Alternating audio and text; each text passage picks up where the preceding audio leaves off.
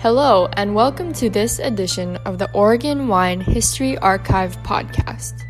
The Oregon Wine History Archive is located at Linfield College in McMinnville, Oregon, and is dedicated to preserving and sharing the Oregon wine story. This podcast will share these stories through oral history interviews we've conducted throughout the industry. Please enjoy these stories. Right, my name is Rich Schmidt. I'm here with Don Crank. We're at Hawksview Cellars in Sherwood. Uh, this is June 15th, 2020. Don, thanks so much for joining us today. We appreciate this. Sure. Uh, first question, most important question uh, why wine? Well, I have always been a big fan of science and chemistry. My dad is a food scientist, and um, I guess it's his fault. He let me uh, taste wine at his table, uh, you know, the dining room table, and um, even when I was a young person, and always uh, wine was part of very nice meals, and when we all were together, and so I always liked wine from from that experience, I suppose, and uh, then when I uh, was in college, you know, I, I, I made wine uh, as like a just a hobbyist. You know, it was at Purdue University, and um, you know, there's a lot of this great uh, blueberry wine made there, and they, they have French American hybrids. They don't have the real. They can't grow the real vinifera very well, like we do. But um, anyway. Uh, I was able to just make some wines there, and I was a hobbyist, just making wine and beer at home and in the dorm rooms and stuff. And uh, I just um, I, I, I, took a degree in biochemistry, and by the time I'd finished, I had decided that it wasn't for me. Pure science wasn't for me. So I ended up with um, just really enjoying food science, and my dad was a food scientist as well. So anyway, I ended up in the food science curriculum, got a degree, degree in food science from Purdue University.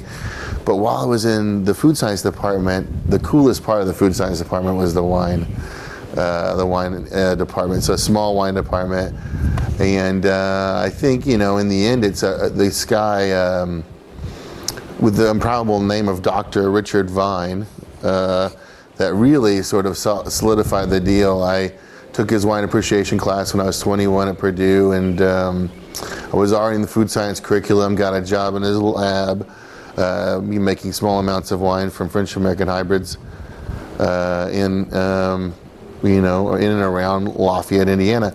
And it was just uh, the coolest thing. I loved it. I loved production. I loved the scientific uh, analysis of wine. It was an applied science, whereas biochemistry was a pure science. So I really enjoyed the applied science part of it much to my father's chagrin, I didn't become a food uh, scientist in the way he is. Uh, no soy protein for me. I ended up in the in the wine department. So, and then when I graduated, instead of working for like Nestle or my dad's company or else in Purina, like my dad did, I ended up uh, driving out here to Oregon.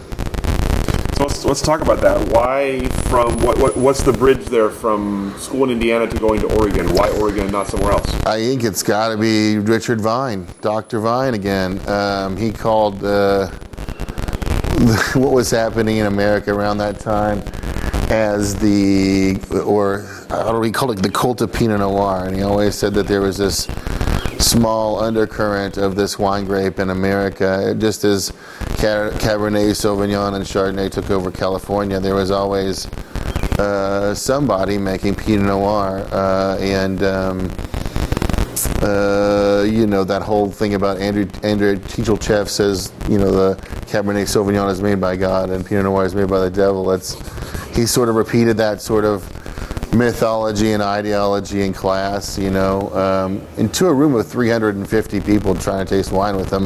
It was the biggest wine appreciation group ever, you know, it was this huge forum, but he really played up this idea of Pinot Noir being this really difficult to grow and very uh, special wine grape. And so I was really interested in trying to uh, figure out how to grow that. But I also fell in love with Oregon just from tasting myself. You know, I went to these wine tasting rooms and got a chance to um, uh, chance to enjoy uh, Pinot Noir in a, in a, visit to Oregon early on, and so I just thought this is the place. It's not California, it's Oregon. So it's really his uh, indoctrination, and and there's just one small chapter in his book about Oregon, but it's uh, it was very influential to me, I suppose. So I came out to Oregon and um, after college instead of working for a food science place. So. Um, yeah, I don't know. And then uh, called folks in the directory until I found some somebody that was hiring during the harvest of 2001. So uh, when you came to Oregon, first place you worked? Uh, Montinore. So I just I got I got to um, Portland. I paid my friend who was a roommate in, at Purdue fifty dollars a month to stay in his attic. I had to buy a ladder everything that I owned had to fit in like a big, you know, uh, five by five square hole up into his attic. It was not a great place, but it, you know, it was a shower, and uh, I, called different wineries out of a book I picked up until I found. Um, Montinore, I guess I called A to M, but uh, Jacques was on the phone, this guy Jacques Tardy, and he had just lost his pump over person like that minute or that hour or that day or something, you know. And he said, Can you come right now? and I said, Yes. it was already two, but I just drove out to Forest Grove from Portland and. Um, you know, he showed me how to pump over a tank, and I pumped over a bunch of tanks and helped him press off the reds. And then um, you know, they gave me a couple of cases of wine, you know, and then I left. You know, it was like it was like that. I mean, of course, I made a small amount of money, but uh, it was really the, quite a great experience. Uh, I still use some of the Jacques Tardy uh, isms if, if, to this day. He said, because um, I, I, had sanitized something, but I left a bunch of grapes on it, but I thought I had sanitized it, but I had not cleaned it first. And so he said, if you sanitize shit, it is still shit. So, which I mean, I guess is the point is you're supposed to clean it first, then sanitize it. Uh, so I still use that as I've trained interns over the years. I try to keep the French accent because it's a little more forceful that way. Jacques, Jacques was great. He was making wine off an estate property mostly. Um, and it was fun to see that kind of smaller operation and business. And it wasn't it wasn't tiny. It was kind of maybe medium sized for Oregon at that time. And uh, so anyway, I got I caught the bug, but I mean everybody gets laid off at, at harvest uh, when it's over. You know, there's there's not everybody, but most, and so there was no more job. Uh, so I cleaned everything with caustic soda and a brush, you know, and goggles and an apron on ladders around the winery. And then when it was all clean, I think they kept me on enough, long enough to top off the barrel cellar one time. And, and then they're like, all right, there's no more work, gotta go. Uh, I did a lot of lees filtration and that sort of thing, the, just the worst jobs. and then uh, then I had to go, you know, because there's just nobody left. They did most of their harvest with a vineyard crew and just just the one extra person myself. So um, so I cast about a little bit for a sec, and um, I was an Oregon beer snob. I don't know if you've ever heard of this. The Support Oregon Native Beer. Uh, it's just this SNOB. Uh, it's an acronym, but um, I was just I, I, was you know I worked at a Brewco brewing company in college, and um, I you know I, they they advertised a job for um, not a cellar person in, in, the in the industry. It's called like an assistant brewer. So I was I just washed kegs and helped helped mash out and shovel things and lift big bags of grain. But I had worked in college as a brew as a bartender at a brewery and was a home brewer myself. So I was excited about beer and um, so I got a job in um, McMinnville, Oregon, working for a guy named Noel Arce uh, at uh, Golden Valley.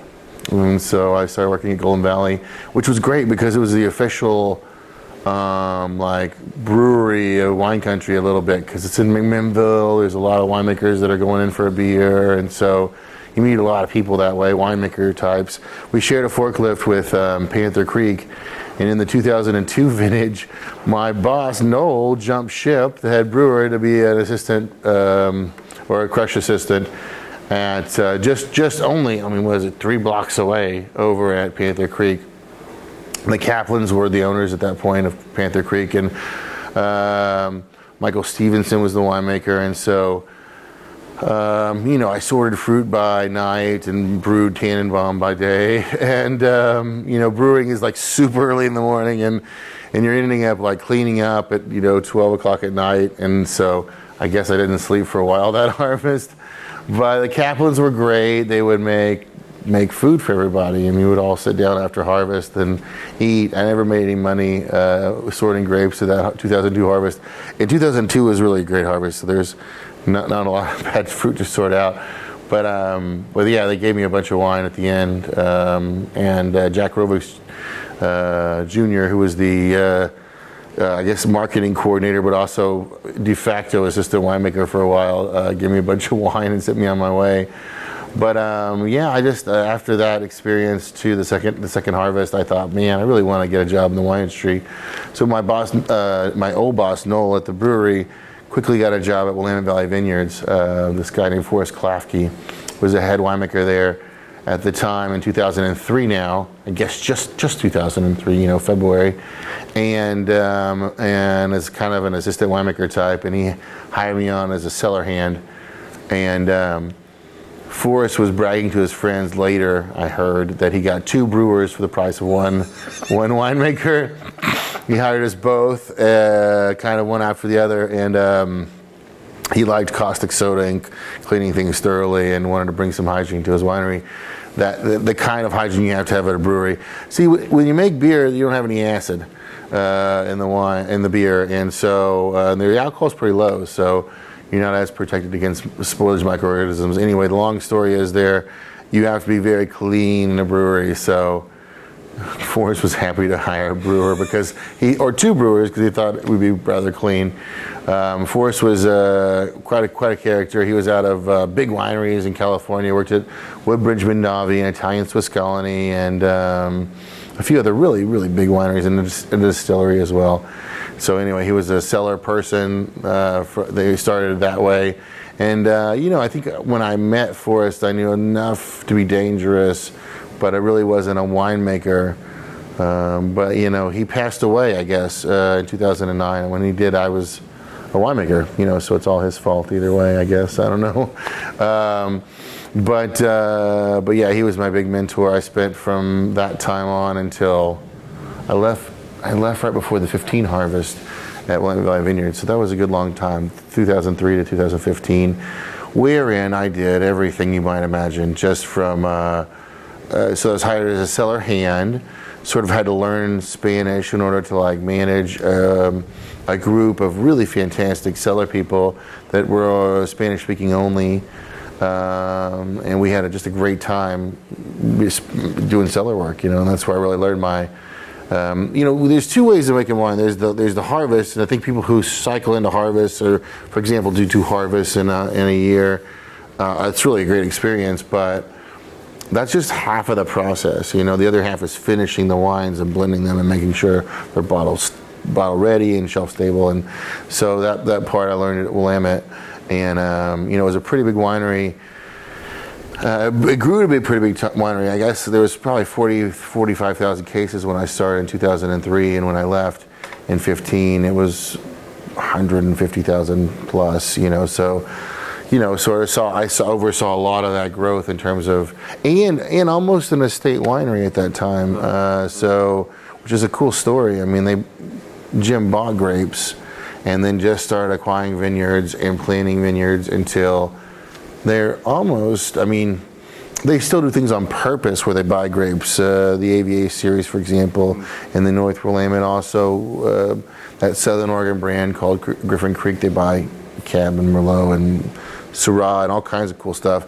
Um, but, you know, they became a state basically for most of their, their major, major um, distributed products under Forrest and my tutelage. It was cool to see Jim Bernau really double down and try to like grow his own grapes and also grow his winery at the same time. It was pretty. It was a pretty cool experience. I ran a bottling line, which at first Forrest like got the thing going and then just left and just said keep adding stuff to the line like corks and capsules and then when it stopped he'd get really upset and come out and yell at me and fix it and start it again and then and then I would it would break down eventually so that's how I learned to bottle wine. I, you know, I'm a college kid. I don't really know how to fix things. I'm not a mechanic, but I became pretty good at fixing that bottling line over the time as it broke down in various ways. We had um, at that time uh, Jim Bernau was trying to bottle um, and use labor just from the people that were shareholders in the company. Uh, he was a very interesting guy. He started a winery with no money, with other people's money, but it wasn't corporations' money. It was just people's money. You know, he did an initial public offering, self-underwritten initial public offering for a winery. That might be the first one ever in the country, I think. Um, but those people who owned shares came and bottled the wine with me in those days, um, and they were like, you know, they would get free wine when they walked off the bottling line uh, before their troubles, and I think they were paid in wine credits as well. But it was just a whole different story. And then when they wouldn't show up or we had problems, I would just have to go out and get vineyard people right out of the vineyard, like, get in my car, let's go to the winery and bottle wine. It was the craziest experience, trial by fire. But uh, I figured out how to run a bottling line eventually.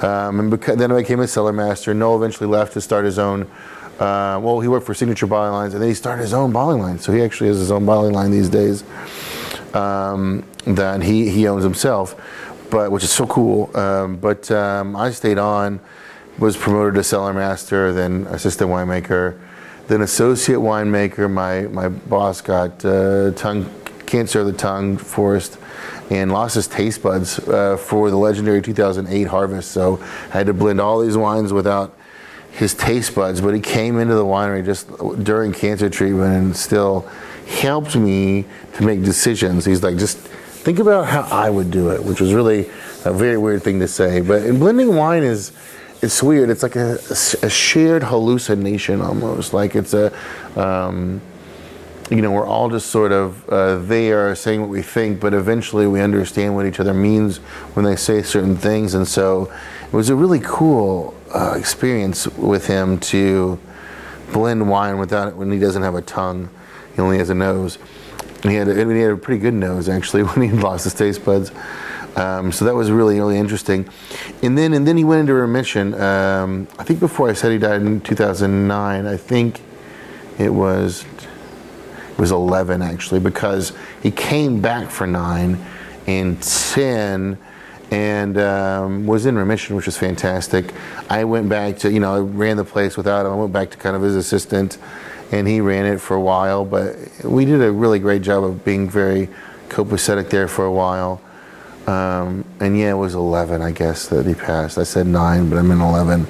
It was, um, he, so towards the end, you know, like the cancer uh, was in remission, but it was actually active in a couple different places in his body. Nobody knew.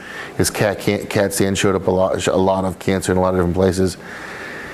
And so it was kind of the end game there. Five different cancers. They were, weren't able to fight them. So um, he had a pretty wealthy brother-in-law um, who said, "I tell you what, let's go see the Rolling Stones in London, or let's go." See the Taj Mahal. What do you want to, you know, what do you want to go do and see? And if you can believe it, that guy wanted to bring in the harvest with me, which is I'm gonna cry a little bit, I guess, a little bit, but um, but that was pretty cool yeah. that he did that. Yeah. And uh, so, anyway, Forrest Last Harvest was 11 was 2011. We made some good wines, and uh, when he passed, I was holding the bag. So I was the head winemaker at Willamette Valley Vineyards for. Um, I guess the, from then on, even though you know I had I had played that role before, um, but uh, and I had a son as my assistant winemaker, Daniel uh, Shepard, um, and so that was a and, and a lot of his uh, high school friends and Forrest hires there at, at Willamette there after he'd passed. So it was it was cool. We were making wine as the same team just without our fearless leader, and um, so that was a lot, that was a lot of fun. Um, uh, you know, uh, having spending time with all those guys and seeing them become, you know, different people. You know, Daniel now um, has had a lot of different uh, roles in the, in the, in, the, wine industry, and uh, Brandon is still there. His, um, his, his high school friend um, as the production manager there. So, and those guys are, you know, if you ask me what my favorite accomplishments are in the wine industry it would not be like a score that I got from some magazine or something. It'd be basically those guys. because when I met them, they were just, you know, 16 year old kids. And, you know, now they're production managers and assistant winemakers and things. And so it was great to see that happen and bring that along, even uh, despite the tragedy of losing, you know, my mentor and their mentor really as well, Forrest. So anyway, um, that was a that was quite a lot of years there at Willamette that I kind of ran ran together. Um, but there was yeah, there's a lot of um, excellent vineyards that I got a chance to work with. They, the, you know. Um, Elton Vineyard, I would say, is one of my favorites, and, and it was one that we'd worked with um, for, for a long time at Willamette Valley Vineyards, even before me. Um,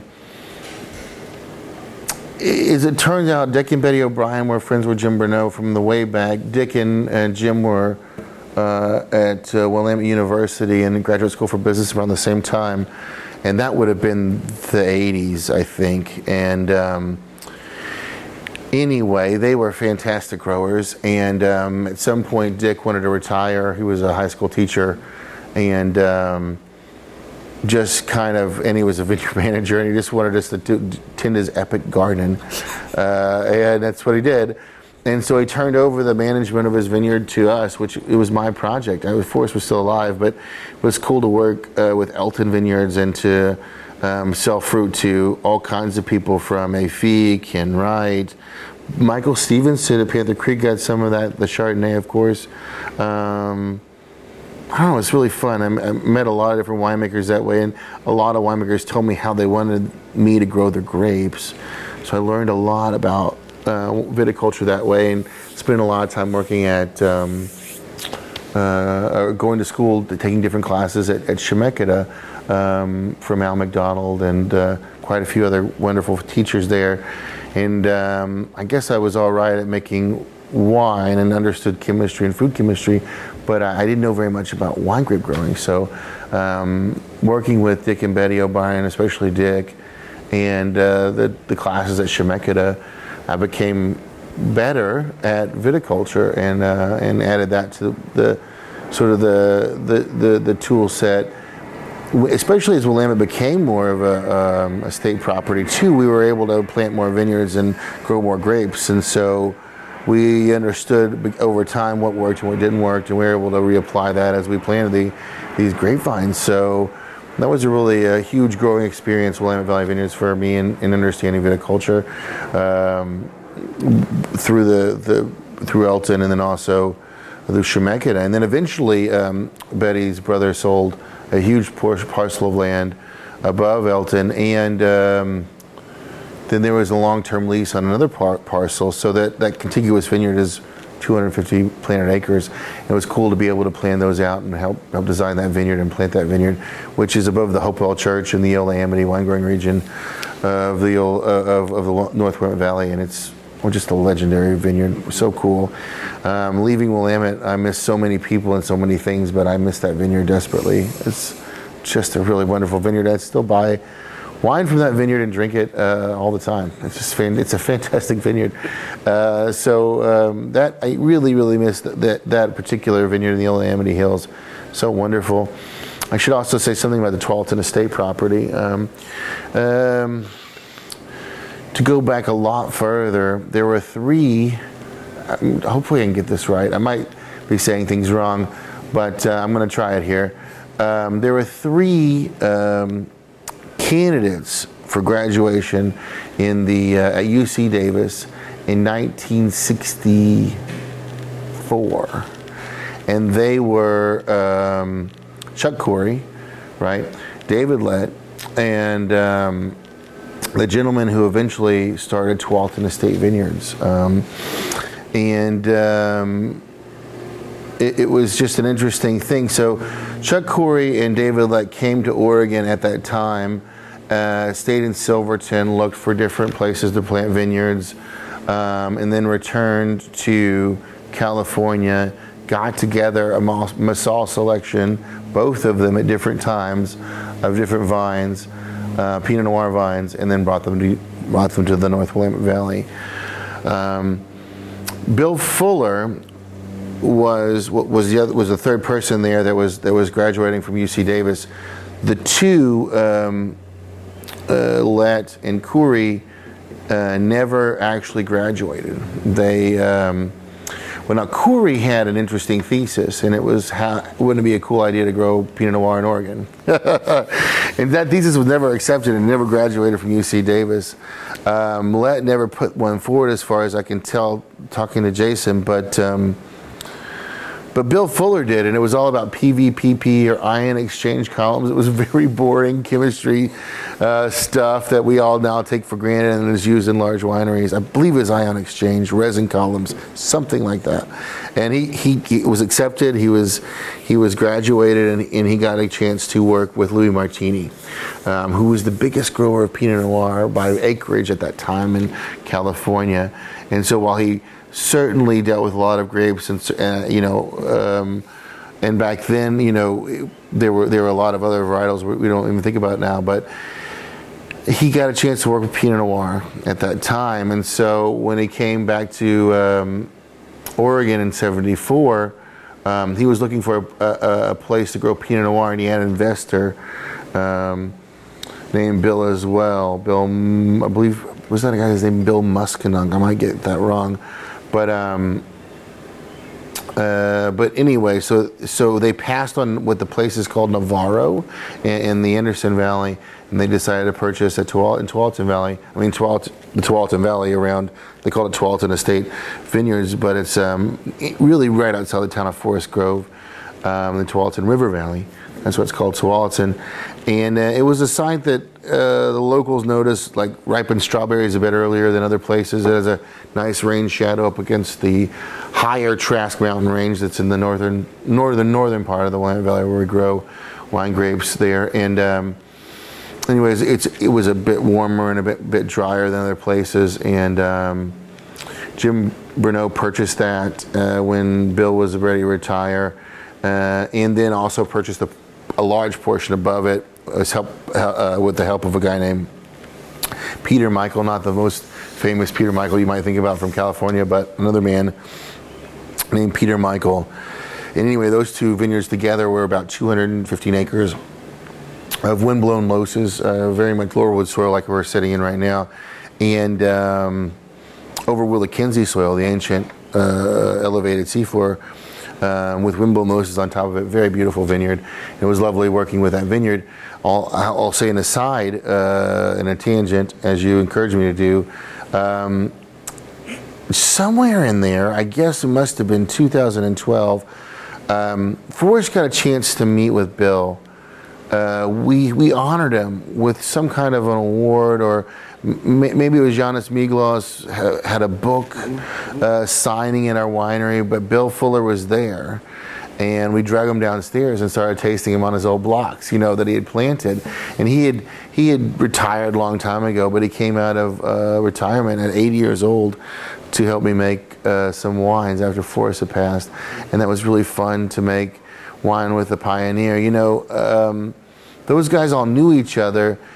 Um, Bill came later, you know, after Coury and Lett, but he had worked as the enologist and also assistant winemaker for the man that knew the most about growing and making Pinot Noir in North America at that time.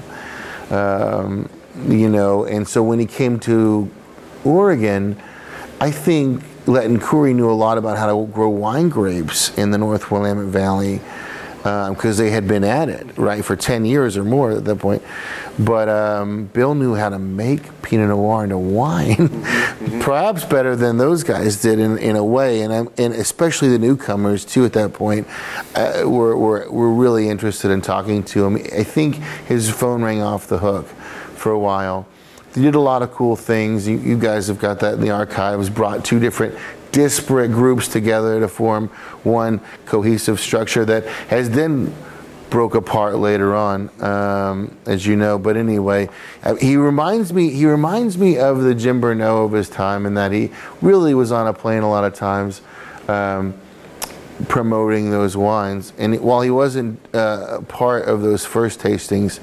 Um, uh, the famous tastings uh, of, of Oregon wines versus Burgundy at first that David Lett was part of. He certainly visited France with some of those some of his wines and did very well in, in, in subsequent competitions. So anyway, it was fun to work with that guy who had a definite stake in the beginning uh, and, and spent a lot of time growing the, the, the vintage and for him to come out of retirement to make wine with me was just really really fun and uh, he's still at it I mean he's still a, a force at Willamette Valley Vineyards he once saw François Frères barrels he, he pour he had me pour a a liter of skim milk into Chardonnay barrels, whether it needed or not. You know, like, how's that for like casein fining milk, like actual milk? He was just, it was, there's so many cool things that he, that he did and we did together that were a whole lot of fun. Um, he hired a gentleman named Efren Loesa uh, out of, um, I mean, just I'm fresh off the boat from Mexico um, years and years ago in, in, in the around 76 or something like that. Um, and Efren uh, grew to become a cellar master, and then when he sold the, the vineyard to Jim Bernau, um, became the vineyard manager, still lives in the house that Bill lived in. And uh, now, now uh, has, uh, through his connection with Willamette Valley Vineyards. Jim always says he's the oldest employee because he started way before Jim even was interested in wine at 12th and Estate. That that gentleman, if you can believe, has planted 600 acres, and now manages around a thousand acres of, of vineyard in, in the North Willamette Valley, um, all over all over the North Willamette Valley, many different AVAs, and so what a humble beginning for someone who now is so important to our industry and, and, and especially to Willamette Valley Vineyards. So it's fun working with all those guys at Willamette Valley Vineyards, and what a fun, what a fun thing. I think I covered Forrest, uh, Bill, and um, and Efren. I can tell a story or two on Jim Bernau, of course. Um, he's that's a very colorful guy. I think I'll have to just go to OPC. He was always very um, dramatic, flamboyant. I don't know how to say it with his with his OPC buses, and he was always part of the melee. Um, the last one that I know about, he was part of, and he, he might have become banned from buses because of this this O- OPC event. But um, I don't know if you guys ever remember a guy named Mark Pape. He was a uh, he started a, um, a restaurant that is now called Bistro Maison on Third Street in McMinnville, and um, he um, employed both uh, Carolyn uh, uh, Beju and um, Todd Hamina that now own Hamina Beju, um, and a, a guy named uh, Eric McLaughlin who worked as a, a salesperson for well, and he's a Linfield graduate. Graduate. Yes, absolutely. He was going to Linfield when he was basically, or just graduated from Linfield when he became the sommelier, a very young sommelier of that restaurant. Anyway, Mark worked in uh, wine sales for a lot of folks, uh, including Tony Soter and uh, Walnut City Wine Works over the years. But um, he, Mark, Mark, and Jim Bernau were um, in charge of the bus, an OPC bus, and it must have been 2012 or something. Jim Bernau was on the phone with me while the bus was parked at Bethel Heights. He's like, "You guys can come up here with your cars. Can you go and buy a bunch of red streamers and like just bomb the other buses?" And so, and then, and then we he, he sent me in his phone some like printed meme material that I printed up and put around the buses. It was, I mean, it was the craziest thing. We like attacked his bus, essentially toilet papered his bus with propaganda. Oh, it was just crazy. They, I believe they brought an un, unloaded shotgun on the bus. Um, they were drinking and drive. It was the craziest, craziest, craziest thing. I shouldn't go into too much of uh, too much incriminating material, but um, that was Mark is not is no longer with us. He passed away only a few years after that. But um, that was a great last hurrah for Mark, who was always a party animal, and and Jim Bernau is very encourageable, and like th- none of those guys could stop each other. It was just like no holds barred. So we in, in, in the wine industry sometimes, especially when you have restaurateurs and people who sell wine, um, it gets out of hand very quickly. You know, it really can it really can get that way. Um, so anyway, that's maybe that's it for Jim Bernau. Jim Bernau is an entrepreneur. If if you could figure out how to do all the great ideas that that guy has, uh, you, you, you would you would rule the world. I mean, it's just he's a fantastic idea person.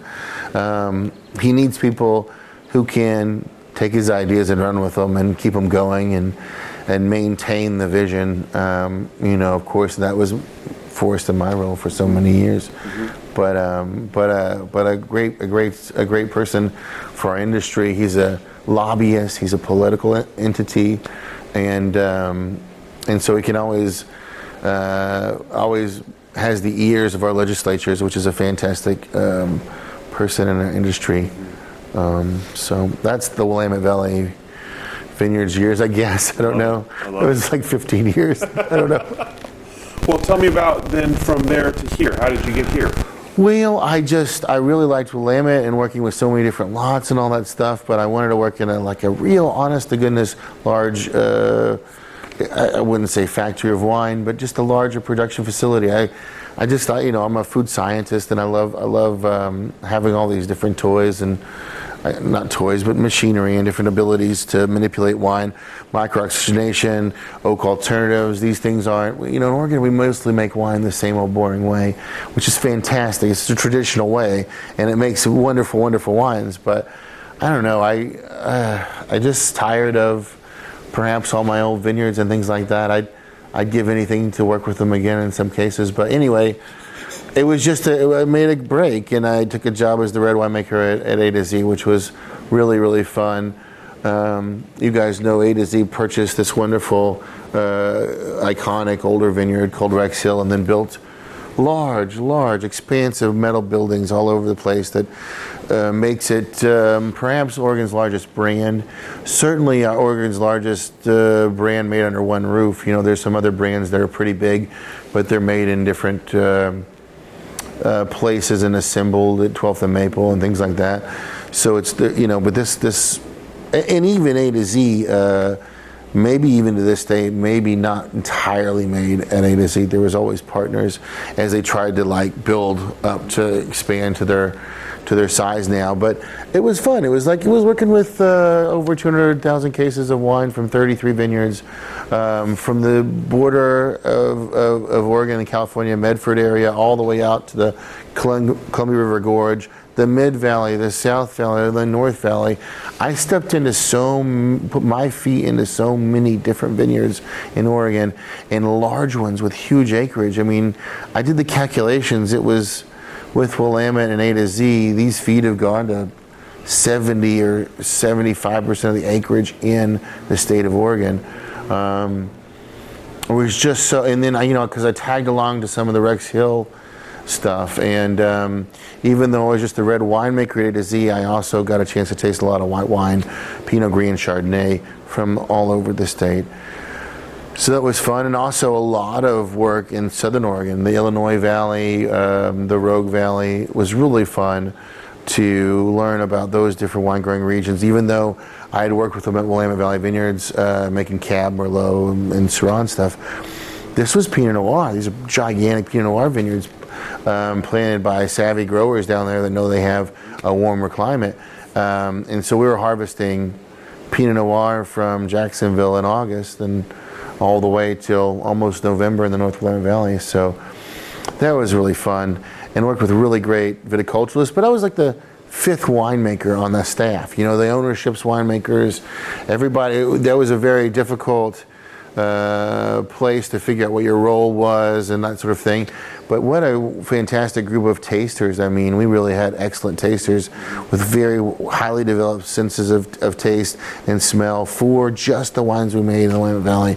That was a really great experience. And running the tasting groups and working on microoxygenation, oak alternatives, um, reverse osmosis, lees filtration uh, new lees filtrations uh, machinery. They've just bought one that's really really cool. So anyway, just a lot of technology uh, and a lot of fun there. But um,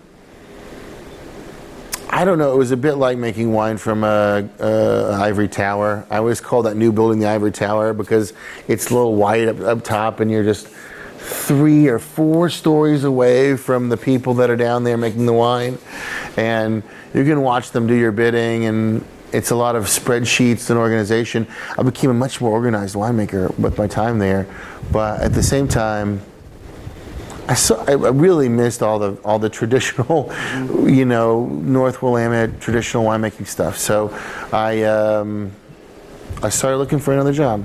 You know, as, as fun as that was, and oh gosh, we worked with Steve Price, which is, is a fantastic uh, uh, viticulturalist and enologist in his own vineyard as well. Um, I just there were so many great connections from that place, from wine grape growing all the way to uh, academia. But um, but in the end, I just I missed this. I, we, the winery you're sitting in now was really where I, I felt like I, I guess I was meant to be. So instead of working at the third largest brand in Oregon and the first largest brand in Oregon. I took a job with the 600th largest brand in Oregon or whatever. However, we have 10,000 cases and 50 acre vineyard here at, at Willamette and uh, I mean at uh, at Hawks View uh, and um, yeah, I mean it's just me. I make all the wines. I do. I wash every barrel. Um, I do get some help during harvest. I usually hire a person or two. Um, there's a vineyard manager who mostly drives tractor. We hire him a helper um, during this time of year when we have to drive two tractors. Um, uh, the ownership is a, is an Italian gentleman from um, Southern California, Temecula. He owns another winery, two wineries in California, as well as a hotel and restaurants and stuff, and um, knows how to do direct to consumer, which is fantastic. I think that's the wave of the future. You know, getting the full retail dollar and not selling in the distributed model. Most of those other places I worked at um, were more distributed model folks. Um, and so this is fun. There's a like, um, you know, I just know every barrel. I know every block. I look every grape in the eye. Uh, I sort all the grapes myself with some help. So it's it's a whole different story. We get a chance to buy a little bit of fruit from Southern Oregon.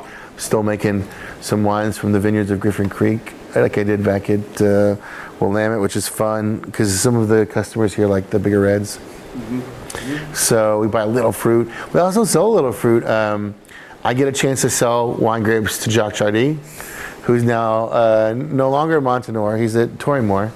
Um, so that's fun to, to, just sell him wine grapes. He sold me some brandy too this last harvest that I added to wine, and so I made a fortified wine here, a port, port style. You know, you don't want to use the word port, it says place name.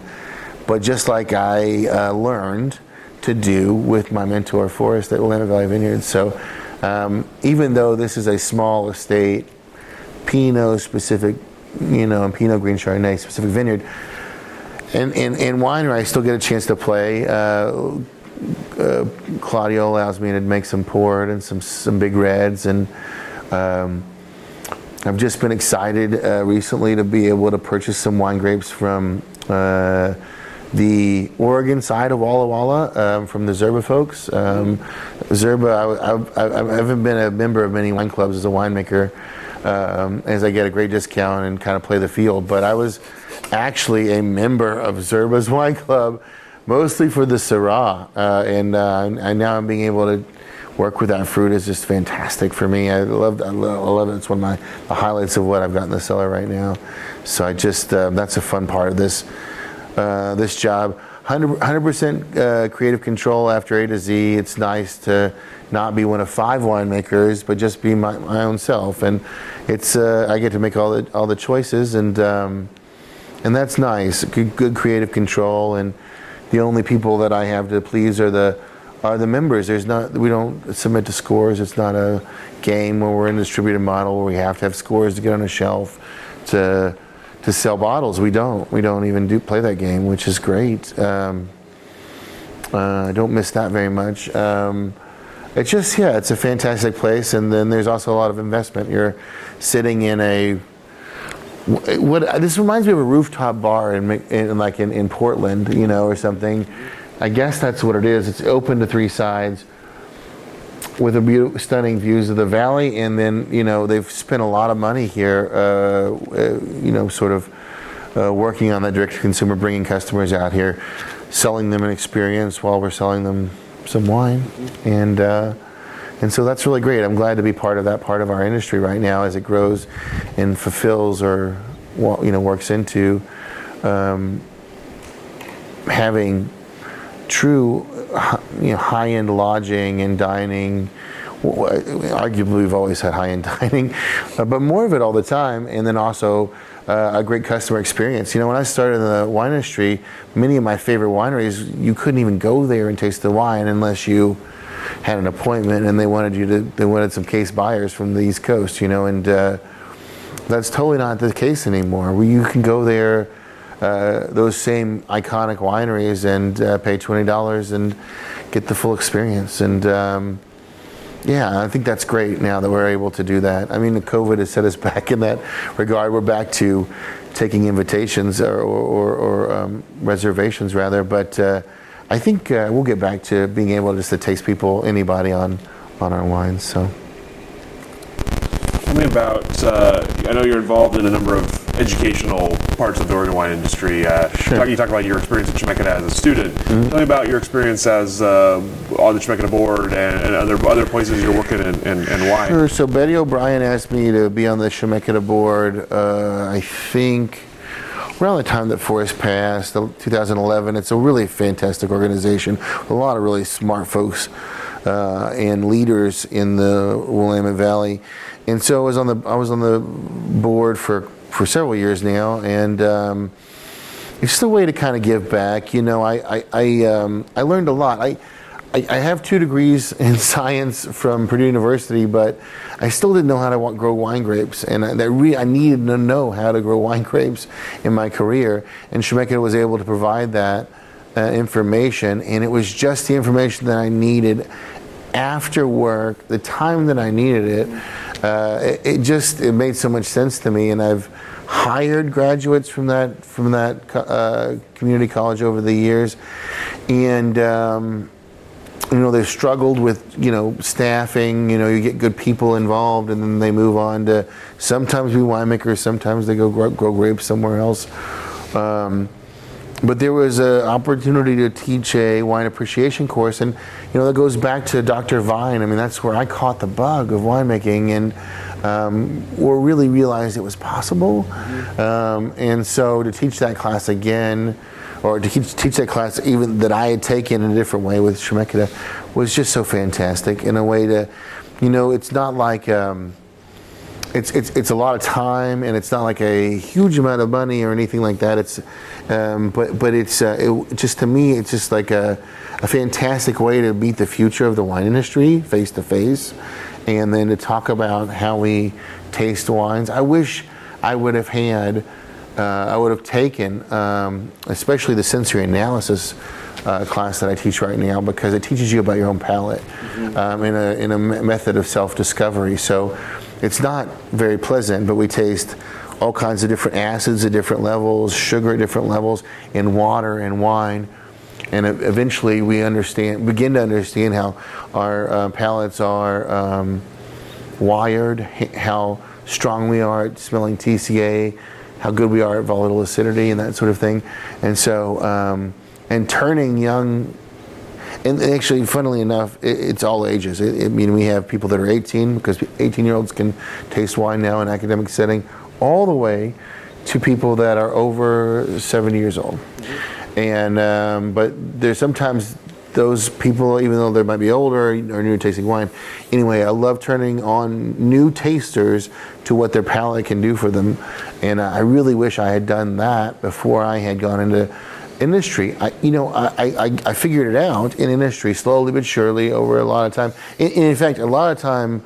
Uh, spent at uh, A to Z with a bunch of smart, intelligent winemakers with really good palates together in a room. You begin to figure out your palate very quickly that way. Um, but you know, also many years at Willamette tasting with Forrest and just working on it. I wish I had done that before I, I, I had ever set foot in a winery because I, I believe that would have served me very well.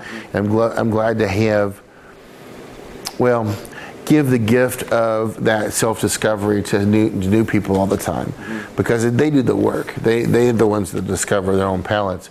But um, to present to them the ability to do that or the opportunity to do that is really, it's been, it's been one of the best things I've done in the whole industry, uh, quite frankly. Um, and also, I'd also say live too. I mean, Jim Bernau was very instrumental in live. A couple of times, it was his infusions of, of personal cash that kept the thing going years ago. I was in those meetings, you know, with Alan. Um, gosh, what is Alan's last name? Holstein's um, guidance. Uh, you know, he was always the you know the the treasurer of the live organization and he was always like we're going to go bankrupt. That was his whole thing. He was always okay let's let's listen to alan how we're going to go bankrupt.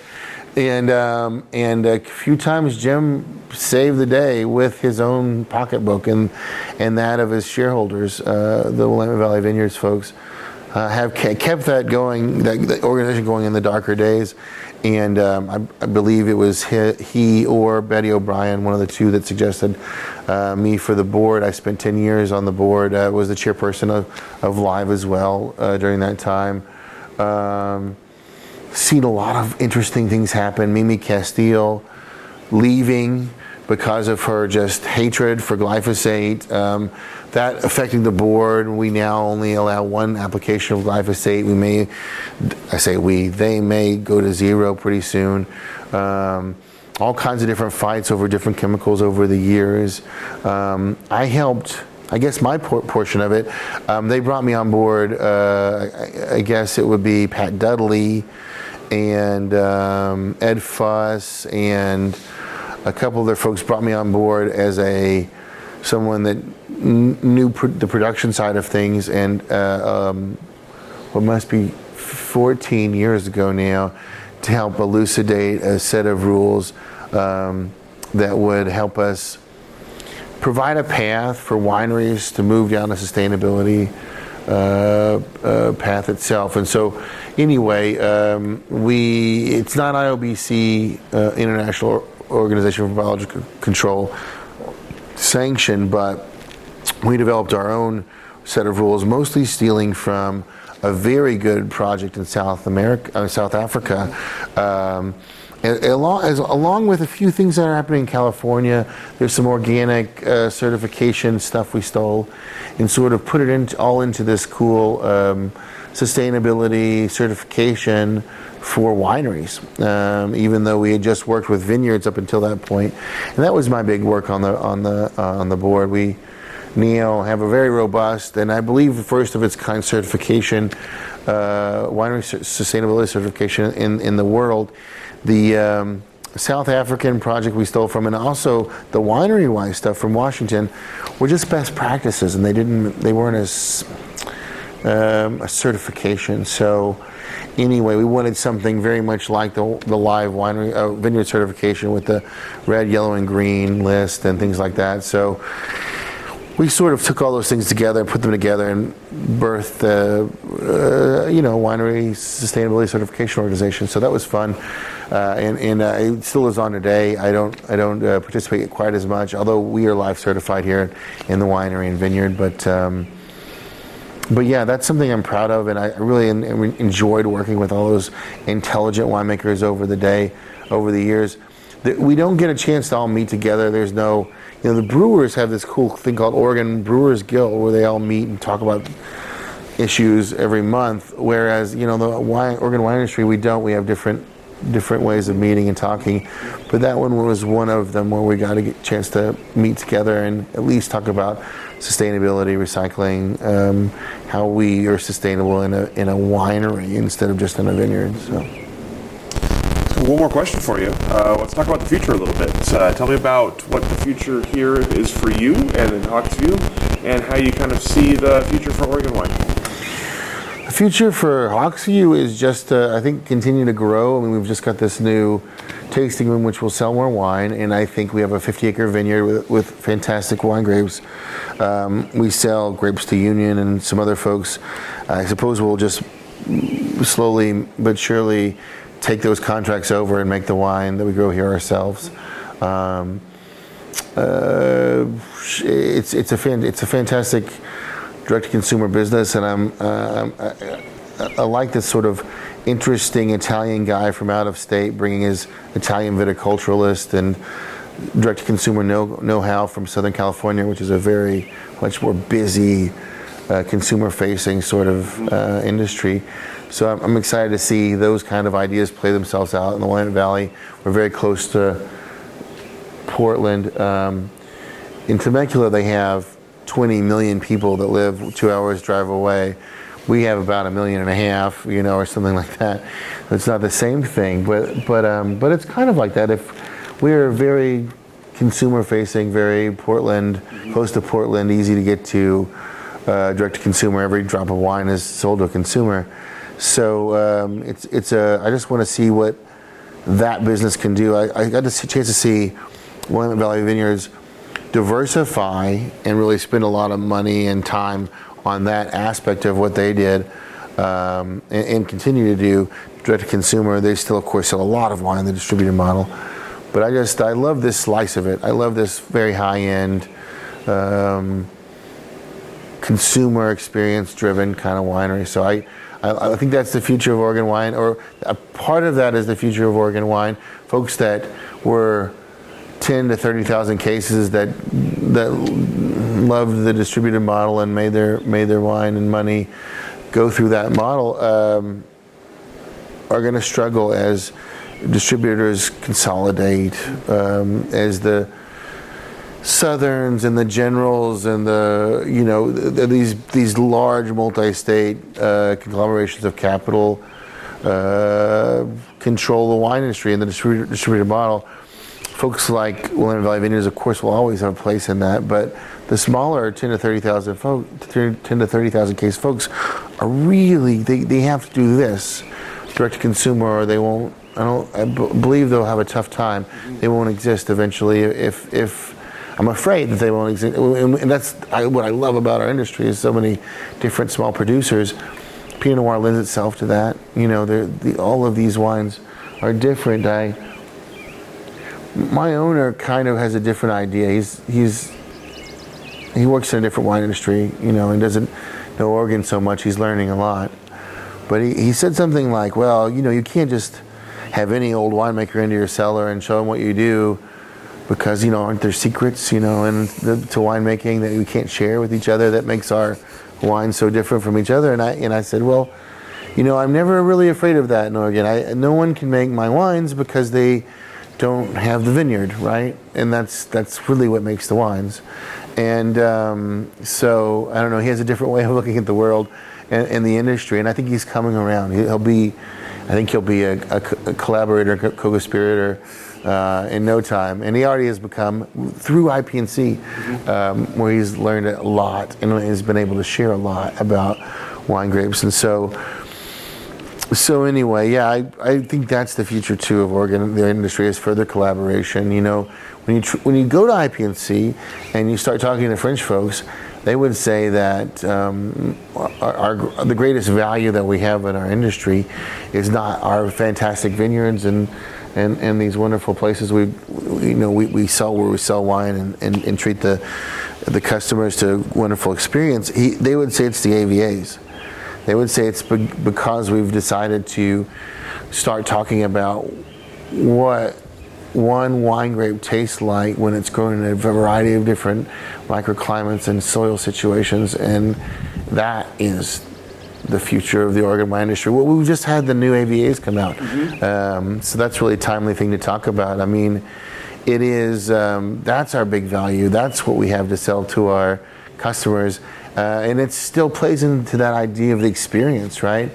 Um, I know, and when I started working in the wine industry in 2001, I looked on Ken Wright's website, and he knew, even back then, that when you grow Pinot Noir, in non-alluvial sedimentary soils or uh, ancient volcanic uh, soils that have been rained on for 50 million years, you make very different wines um, from the same grape, from the same clone. Um, I think if you told me that before I became a winemaker in Oregon, I would I would say that you're full of shit. You know what I mean? But I guess I had I had had I had been to Burgundy by then, and I had and I had tasted those wines um, from Burgundy, and I guess I would have said, yes, that happens in Burgundy, but I don't know about the New World, right? Well, I'm here to tell you, after 20 years in the Willamette Valley and the wine industry, that there not only do the different vineyards give you different expressions of those different clones, but rather they all have a, I don't know, more like a um, familiar resemblance to each other within some of these AVAs. And especially the ones where they're talking about soil type, like the new Laurelwood district that you're, you're sitting in right now. This is all, every last bit of this vineyard is Laurelwood. Down there, right there is the tip of the Missoula flood soil. Everything else is Laurelwood. Jory with Laurel, with Windblown mosses on top. This is going to give you wine grapes with a floral, pretty sort of intensity, hibiscus and rose petal. I, I learned that when I worked with the, with the fruit at Willamette Valley Vineyards years and years ago, and then at A to Z too, we got that fruit. And as the vines get older, they become more jory. The oldest vines over here from 94, I mean 84, begin to show a little bit of that beautiful jory volcanic soil. So the thing is, the future of the Oregon wine industry is that more exploration of those types of ideas, more subdivision of our North Willamette Valley, and also existing AVAs and the smaller AVAs based on soil type um, and microclimate. Um, we're at the beginning of a huge odyssey that took Burgundy 2,000 years to realize, right? We have a head start on them. We, we have some science we're the second, you know, the second shot at it too. I mean, we're not we're not starting over with Roman vines, you know, and, and so we have we have a lot of we're standing on the shoulders of a lot of really brilliant people, um, but at the same time, the best vineyards might not be planted. You know, you, you know, I don't know. You probably don't do this. I, I do. I drive around the vineyard, the Willamette Valley, North Willamette Valley, and I'm like, that. What about that? there were no trees right there. What about that? That would be fantastic. And or um, why are they growing hazelnuts there? You know, and because that would be you know just beautiful. And so um, yeah, it's it's uh, it's more subdivision, expert, intelligent subdivision of our of our existing um, AVAs, and then also more exploration. Um, what you know, there we, we were getting a few more clones. What do new clones do in, in existing AVAs? What do what do um, old clones do in, in new AVAs that we can pick out? How are these wines different? You know, and then the in the exploration of the mid and southern valley, there is some really interesting things in the west southern valley. Um, uh, that are they're very warm vineyard sites that are precocious that are are are, are um, are harvested before we do things up here in the North Willamette Valley by two, three weeks. Um, different soil types there as well. So there's a there's a lot more to find and explore, and it takes forever. You know, wine takes forever, but um, I think yeah, the future is just. Um, it's more of that, and then more more of once we discover it, more how do we explain it to our customers, and um, that's AVAs, that's education. Um, I think we'll also move in a sustainable direction. I mean, our cu- customers want that. Uh, uh the growers want that. I mean, everybody wants that. The whole industry does. There, uh, and so that's kind of fantastic. I've, it's great to be in an industry that, first of all, is, has enough money in its value-added aspect to be able to talk about this. Right? Mm-hmm. I don't think if you're growing soybeans right now, you get a chance to talk about sustainability like we do in this industry um, because of the money that it represents. Our value-added proposition is is something also that is val- very valuable to us, uh, and that gives us an ability to talk about um, how to how to farm our land in a way that makes the most sense and does the least harm, and also makes the best wine. So yeah, more of that sort of thing. Thank you so much for sharing your Appreciate it. time and your stories today, and your perspectives, and we'll go ahead and let you off the hook, Don. Yeah, thanks. Thank you. Thank you for joining us for this edition of the Oregon Wine History Archive podcast. And thank you to all the supporters, partners, donors, and interviewees who have made our project a success. Be sure to check out our website at OregonWineHistoryArchive.org for more interviews, plus photographs, wine labels, and more. And stay tuned for more interviews as we tell the story of Oregon wine. The Oregon Wine History Archive podcast is brought to you by the Oregon Wine History Archive at Linfield College. The executive producer is Kiana Anderson. Producers are Rich Schmidt, Rachel Woody, Stephanie Hoffman, and Camille Weber. And a special thanks to all the Linfield Archive students who have contributed to these oral history interviews over the years.